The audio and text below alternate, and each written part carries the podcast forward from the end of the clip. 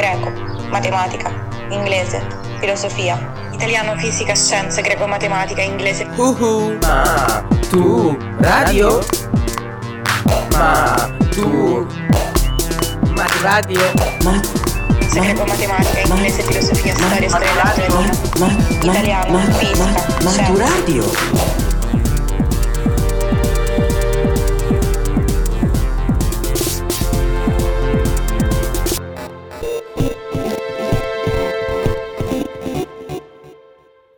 Podcast di italiano per l'esame di maturità, letto da Luisa Merloni. L'ermetismo.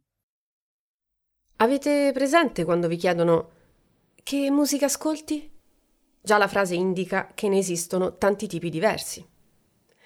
E avete presente invece la classica litigata musicale? Uno ascolta la trap e arriva quello che ascolta solo metal e niente, deve convincere l'altro per forza che quella che ascolta lui è la musica migliore. Anzi, nemmeno la migliore, proprio la musica, quella vera. In effetti, questo è un problema che potremmo chiamare filosofico. In testa è vero, possiamo avere un'idea astratta e generale di musica, ma è anche vero che quando apriamo Spotify non troviamo l'idea della musica, troviamo brani trap, hip hop, la techno, l'elettronica, l'indie, il metal. Oppure troviamo i Nirvana, Young Signorino, i Beatles, eccetera. Insomma, i generi, le tendenze, le band, gli artisti, cose concrete, non idee. Dietro a ogni genere, a ogni band, c'è però un'idea diversa di musica, un modo diverso di intenderla. Ognuna di queste idee pretende di essere la migliore e qualche volta addirittura l'unica vera, l'unica possibile. Si litiga perché quelle idee che stanno dietro i generi sono in competizione fra loro, si escludono a vicenda. Dietro a ogni genere, a ogni band, c'è però un'idea diversa di musica, un modo diverso di intenderla. Ognuna di queste idee pretende di essere la migliore, qualche volta addirittura l'unica vera, l'unica possibile. Si litiga perché quelle idee che stanno dietro i generi sono in competizione fra loro, si escludono a vicenda. Non stiamo parlando di competizione nel senso di una gara a diventare più famosi o una gara a guadagnare più soldi, ma del fatto che uno stile, un certo modo di suonare comporta qualcos'altro, un modo di vestirsi, di vivere, di stare con gli altri, di vedere le cose. Insomma, una visione del mondo. E sono le visioni del mondo che entrano in conflitto quando litighiamo per una band anche se non ce ne accorgiamo. Ecco, per la poesia vale la stessa cosa. Anche in questo caso esistono delle idee più o meno astratte e generali di cosa sia la poesia.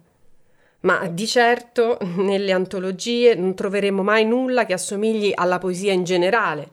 Al contrario, troveremo autori, correnti, testi precisi. Quando leggiamo poesia, stiamo sempre leggendo una poesia, pubblicata in un libro preciso, scritta da un autore che ha nome e cognome, vissuto in un certo periodo, eccetera, eccetera, eccetera. Questa poesia dirà certe cose e non altre, in un modo che può essere più o meno originale. Può ricordarci un'altra poesia, può essere amata o odiata, perché sì, sì, anche le poesie nel loro piccolo hanno sostenitori e haters. Una poesia fa parte di un genere, può anche inventare un genere, ha una tradizione alle spalle, può rientrare in una certa tendenza o contrapporsi a una tendenza che rifiuta. Queste tendenze in letteratura vengono chiamate anche scuole, correnti, movimenti e ce ne sono stati tantissimi anche in Italia.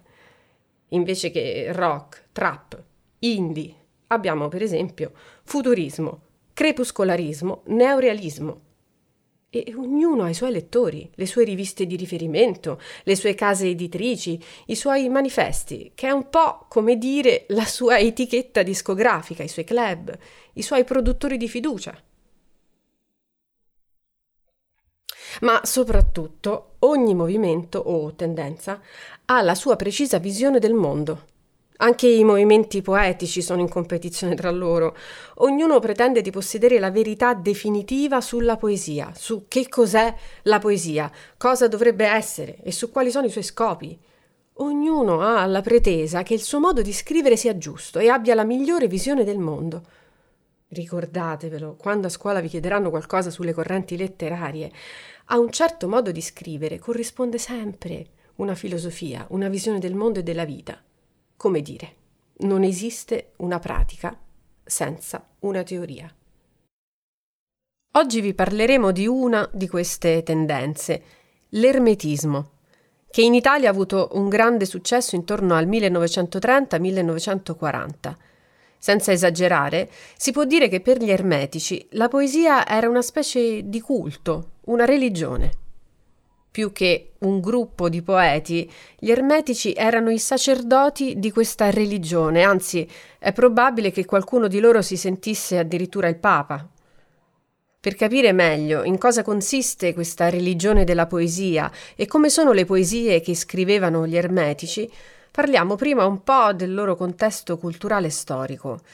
Intanto c'è da dire che il periodo tra la prima e la seconda guerra mondiale è per la poesia di tutto il mondo un po' quello che per la musica rock sono stati gli anni 60 e 70. Escono dei libri importantissimi come La terra desolata di Eliot, I cantos di Ezra Pound, Gli ossi di seppia di Montale. È un'epoca d'oro per la poesia. Inoltre, visto che in Europa sono anni bui, in cui si assiste all'ascesa di nazismo e fascismo, comincia giustamente a diffondersi un tipo di poesia chiamata militante, cioè una poesia politicamente impegnata, una poesia che prende posizioni politiche. La personalità più famosa quando si parla di poesie impegnate, militanti, è il tedesco Bertolt Brecht Brecht è soprattutto un autore di teatro e scrive poesie semplici, con una lingua vicina a quella che si parla tutti i giorni. Non si occupa dei grandi temi della vita astratti, ma è attento al mondo che lo circonda, alle ingiustizie, alla società di cui fa parte. Soprattutto Brecht critica ciò che vede, perché il suo scopo è aprire gli occhi ai suoi lettori, convincerli che bisogna liberarsi delle idee disumane del nazismo e del fascismo e abbracciare invece la rivoluzione comunista. La sua poesia e il suo teatro sono pensati come un mezzo, uno strumento per spingere i lettori all'azione, non poesie che hanno un valore in sé o da leggere perché procurano piacere. In Italia però avviene qualcosa di molto diverso, anche perché da quando il fascismo è al potere, i poeti devono fare i conti con la censura. Dire le cose chiaramente è un rischio. Questi poeti pensano, eh, visto che mm, non possiamo parlare di politica e che però neanche vogliamo esaltare il regime fascista, eh, non ci resta che, eh, che chiuderci in noi stessi, concentrarci su ciò che avviene nel nostro mondo interiore. La poesia italiana negli anni 30 prende insomma la strada opposta rispetto a quella di Brecht. Invece di puntare sulla forza che ha la poesia di cambiare il mondo, si concentrano su poesie che abbiano valore per il semplice fatto di essere scritte e di essere lette. Ed eccoci così tornati all'ermetismo. Le innovazioni portate dalle avanguardie come il futurismo o il dadaismo, che avevano messo a ferro e fuoco tutta la tradizione e sconvolto il modo di fare poesia, ormai hanno perso energia, non scandalizzano più nessuno.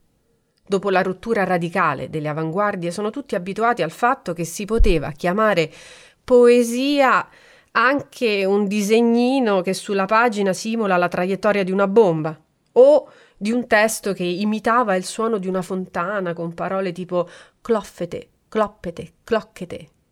Questi erano i versi di Palazzeschi nella poesia La fontana malata.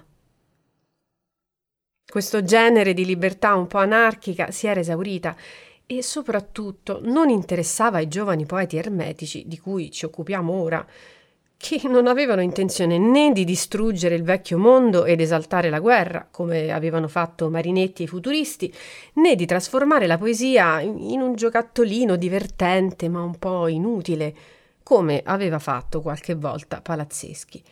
Certo, i futuristi e gli altri movimenti di inizio secolo erano stati innovatori, avevano cambiato il volto della poesia italiana, allontanandola dall'esempio dei grandi maestri come Carducci, Pascoli e D'Annunzio.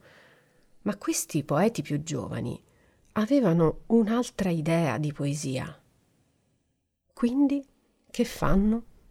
Si ricollegano all'Ottocento, non a quello italiano, che era appena stato spazzato via dalle avanguardie, ma a quello francese.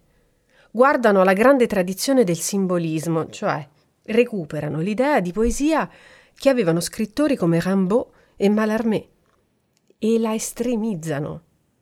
Perché? Beh, perché? Tanto perché anche gli ermetici, come i simbolisti, pensavano che la poesia fosse una cosa da prendere estremamente sul serio, una passione totalizzante, una specie di religione. Il chiasso dei futuristi aveva stancato così come la falsa modestia dei crepuscolari. I poeti ora sentono la necessità di una poesia pura, sublime, scollegata dalla realtà di tutti i giorni e soprattutto dalla storia. Quindi niente più poesie ambientate in interni di case tristi né elogi della guerra, per favore. Per gli ermetici la poesia deve affrontare argomenti spirituali, problemi eterni e deve differenziarsi dalla lingua con cui comunichiamo normalmente. Questi giovani poeti furono tutti molto colpiti da un libro di Ungaretti uscito in quegli anni, Sentimento del tempo, pubblicato nel 1933. Là dentro trovano tanti atteggiamenti che sentono di condividere, tanto che Ungaretti, anche se non faceva parte del movimento, viene di solito considerato un precursore dell'ermetismo. L'ermetismo si presentava quindi come un sottogenere del simbolismo, più estremo del simbolismo, che a sua volta era un romanticismo più spinto. Una delle idee fondamentali del romanticismo è che un poeta è un essere fuori dal comune, un io gigantesco, che esprime una visione del mondo speciale e, e perciò la sua missione è scrivere in un modo altrettanto speciale, soggettivo, non comune. Questa idea dei romantici è ancora viva sia nel simbolismo che tra gli ermetici. Ecco allora che gli ermetici si mettono a scrivere queste poesie che di solito vengono descritte come oscure, misteriose, cervellotiche, difficili da decifrare, piene di simboli vaghi e allusioni a non si sa bene che cosa. Poesie che non si attengono alle regole grammaticali o le modificano e che disprezzano le parole comuni, normali, quelle che usa la gente nella vita di tutti i giorni. Agli ermetici non interessa concentrarsi sulla realtà, anche perché la loro realtà era quella espressa dal fascismo che disapprovano. Tuttavia non hanno neanche intenzione di fare qualcosa per cambiare il mondo, come sperava Brecht preferiscono esprimere la propria esperienza interiore in un linguaggio difficile e musicale. La poesia diventa un luogo magico dove tutto cambia aspetto e tutto è segnato dallo sguardo del poeta. Tutta la realtà è il risultato della sensibilità del poeta. Questi poeti usano parole immagini e aggettivi e li legano secondo logiche segrete, nascoste al lettore.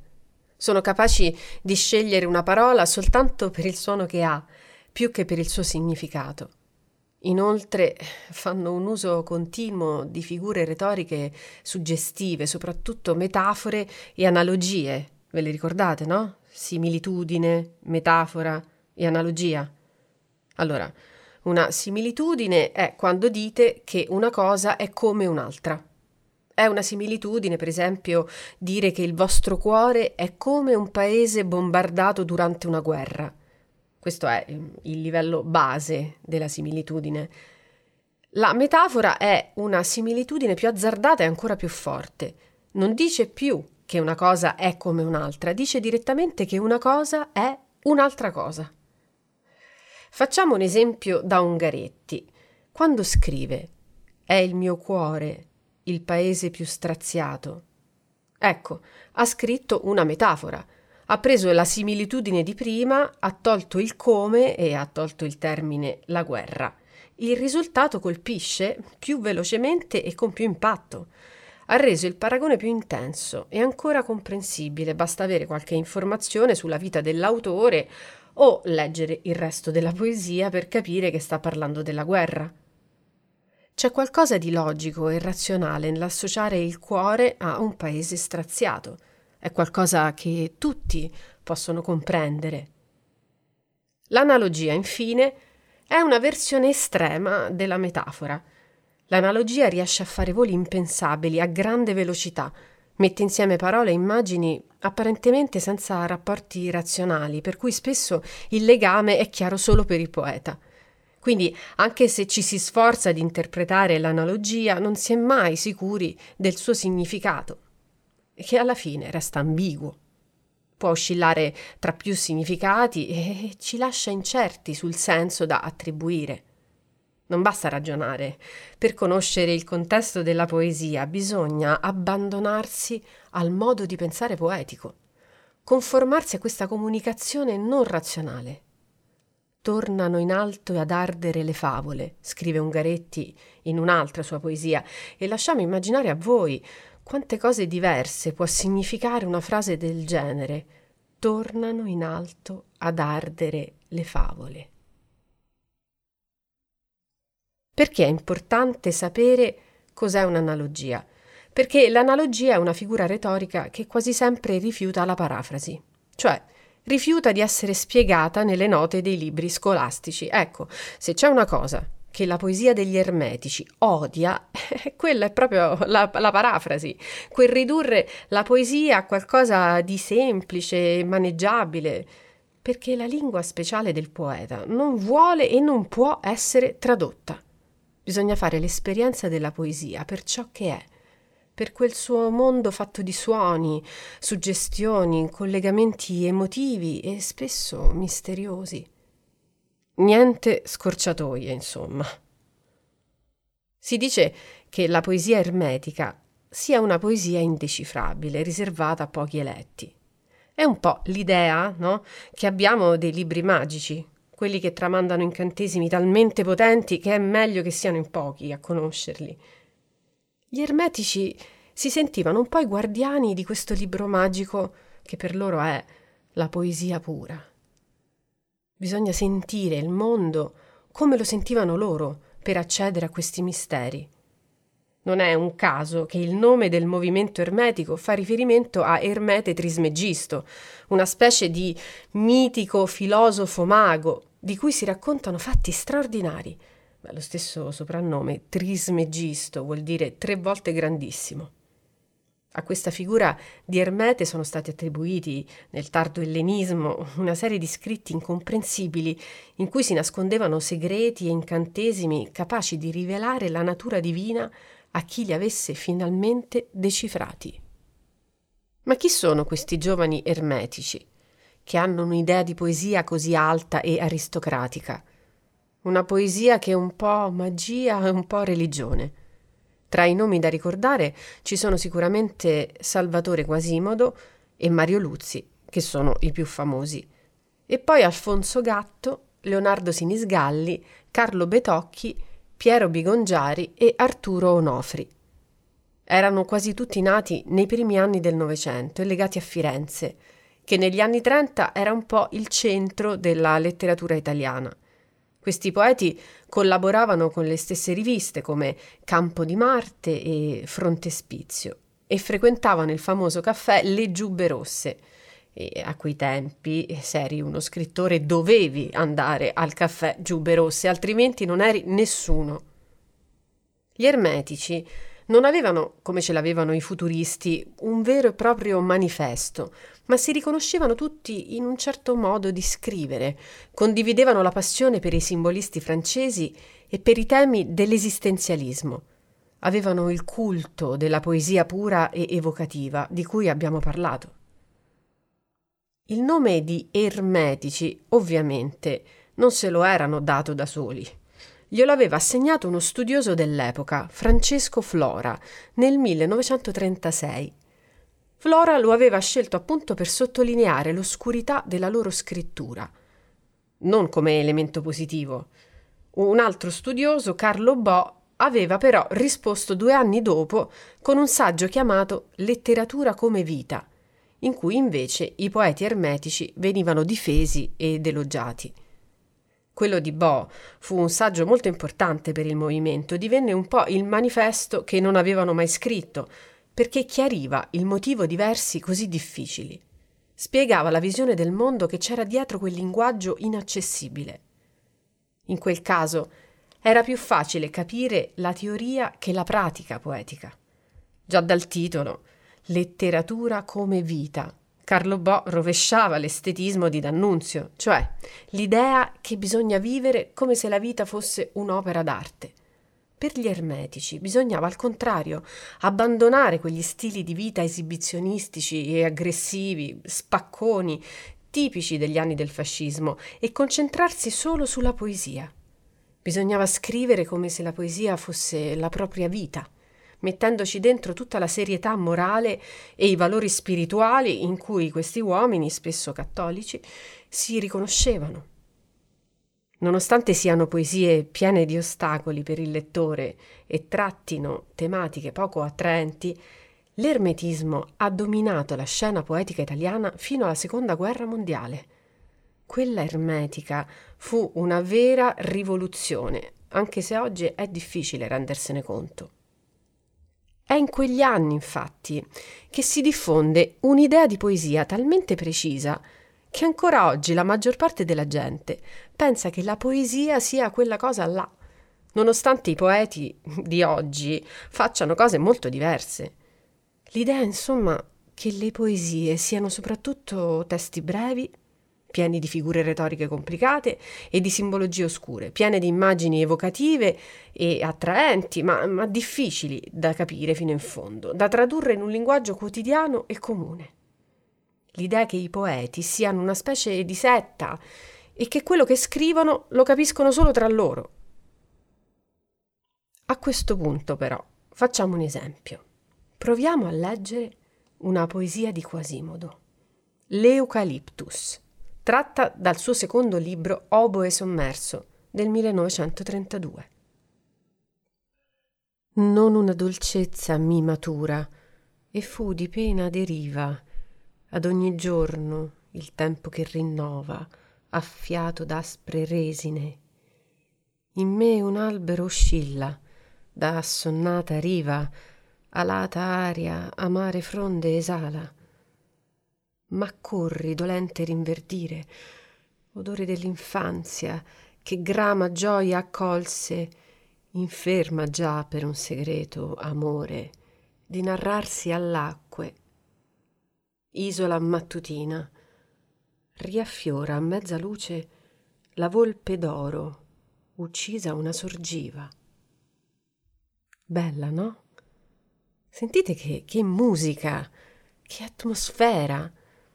Se però volessimo provare a fare una parafrasi, a spiegarla, la distruggeremmo. Possiamo dire infatti che l'Eucaliptus parla della disarmonia tra il poeta e il mondo, o della separazione fra l'uomo e la natura. C'è l'arrivo della primavera, indicato dai versi il tempo che rinnova affiato d'aspre resine, cioè quel periodo dell'anno in cui il vento è carico di odori di resine, di pollini, eccetera. Oppure c'è il verbo rinverdire, che indica il fatto che in primavera la natura rinasce, ritorna verde. E molte parole come pena, dolente, suggeriscono che per Quasimodo il ritorno della primavera è anche sofferenza. Perché soffre? Forse perché si sente separato dalla natura? Il primo verso sembra suggerire questo, in effetti. Non una dolcezza mi matura, come se lui, a differenza della natura che ha intorno, non potesse fare frutti, nemmeno in senso metaforico. L'idea della maturazione e la dolcezza fanno pensare proprio ai frutti, ma non possiamo essere sicuri che Quasimodo intendesse la stessa cosa. E poi la primavera gli ricorda l'infanzia, il tempo passato in Sicilia, come sembra suggerire il verso Isola mattutina. E l'infanzia riporta il ricordo di questa volpe, definita d'oro, che è stata uccisa a una sorgiva, cioè vicino a una sorgente d'acqua. E allora la volpe uccisa sembra un po' diventare il simbolo della separazione tra l'uomo e la natura. Ma la poesia di Quasimodo e quella in generale degli ermetici non ci chiede di fare questo tipo di traduzione, né la dobbiamo intendere come un rebus. I poeti vorrebbero che questi significati li sentissimo dentro, grazie al modo in cui sono disposte le parole, ai loro suoni, alle immagini ambigue evocative e alla nostra sensibilità. Certo, non è facile, soprattutto quando bisogna parlare di queste poesie, perché ogni modo per parlarne sembra insufficiente, soprattutto no? quando si viene interrogati a scuola. Allora ricordatevi bene l'Eucaliptus di Quasimodo, perché ha tutte le caratteristiche principali del linguaggio ermetico, quindi è perfetta per essere usata come esempio. Quali sono queste caratteristiche? Punto primo, l'uso personale e creativo delle preposizioni. Quasimodo scrive, per esempio, a fiato d'aspre resine, invece che nel fiato o col fiato, come sarebbe corretto. Punto secondo, l'uso del plurale al posto del singolare. Nell'ermetismo troviamo quasi sempre le parole al plurale, perché così risultano più vaghe e evocative. Qui, per esempio, abbiamo aspre resine, amare fronde, acque, invece che resina, fronda, acqua. Punto terzo, la presenza del sostantivo assoluto, come viene chiamato. Cos'è? Cos'è il sostantivo assoluto? È un nome senza l'articolo determinativo e anche questa è una tecnica per far sembrare le cose più vaghe e simboliche, tipo assonnata riva, alata aria, amare fronde. Quasimodo mette sempre l'aggettivo prima del sostantivo, cioè ci dà prima la qualità, che per lui è più importante, e poi la cosa a cui questa qualità è attribuita. Succede in tantissime poesie di tutti i tempi, ma nell'ermetismo si trova in maniera insistente. Ed è la quarta caratteristica che potete giocarvi all'esame. Ora però diamo uno sguardo a un'altra poesia di Quasimodo, scritta quasi 15 anni dopo, intorno al 1945, e intitolata Alle fronde dei salici. E come potevamo noi cantare, con il piede straniero sopra il cuore, fra i morti abbandonati nelle piazze, sull'erba dura di ghiaccio, al lamento d'agnello dei fanciulli, all'urlo nero della madre che andava incontro al figlio crocifisso sul palo del telegrafo, alle fronde dei salici, per voto. Anche le nostre cetre erano appese, oscillavano lievi al triste vento. Non notate una differenza enorme? Sembra quasi un altro poeta. Ora al massimo va spiegata qualche metafora, perché va bene che dal 1945 a oggi la lingua italiana è cambiata, ma la poesia è chiara, non ha bisogno di parafrasi, comunica direttamente i propri contenuti. Di cosa parla? Dell'invasione tedesca, resa in maniera un po' retorica, con la metafora del piede straniero sopra il cuore, degli orrori della guerra con i morti, gli impiccati, le madri che urlano disperate, infine del fatto che davanti a tutto questo orrore i poeti non potevano più cantare, cioè continuare a scrivere come prima, senza preoccuparsi di ciò che era accaduto nel mondo. Non è neanche fondamentale sapere che Quasimodo si è ispirato al Salmo 137 della Bibbia, dove è scritto proprio ai salici di quella terra appendemmo le nostre cetre.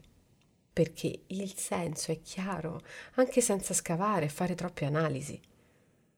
Cosa era successo a Quasimodo e con lui a tutto l'ermetismo? Questo cambiamento è dovuto alla guerra che è stata inevitabilmente uno spartiacque.